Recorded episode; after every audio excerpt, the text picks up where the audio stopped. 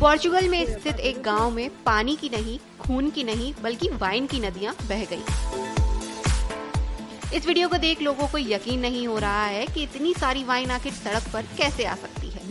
इसके पीछे की कहानी हम आपको बताते हैं। दरअसल दो बड़े टैंकों में वाइन को स्टोर करके रखा गया था और वो टैंक अचानक से फट गए जिसकी वजह से सड़क पर रेड वाइन नदी की तरह बहने लगी। इस वीडियो को देखकर आपको यकीन नहीं आएगा कि ये पानी नहीं, बल्कि वाइन है। इस पर लोग फनी कमेंट भी कर रहे हैं, जैसे बाल्टियाँ बाहर निकालो। किसी के पास बोट है क्या? मुझे बुरा लग रहा है। और ये शहर अगले 30 साल तक वाइन की तरह महकेगा।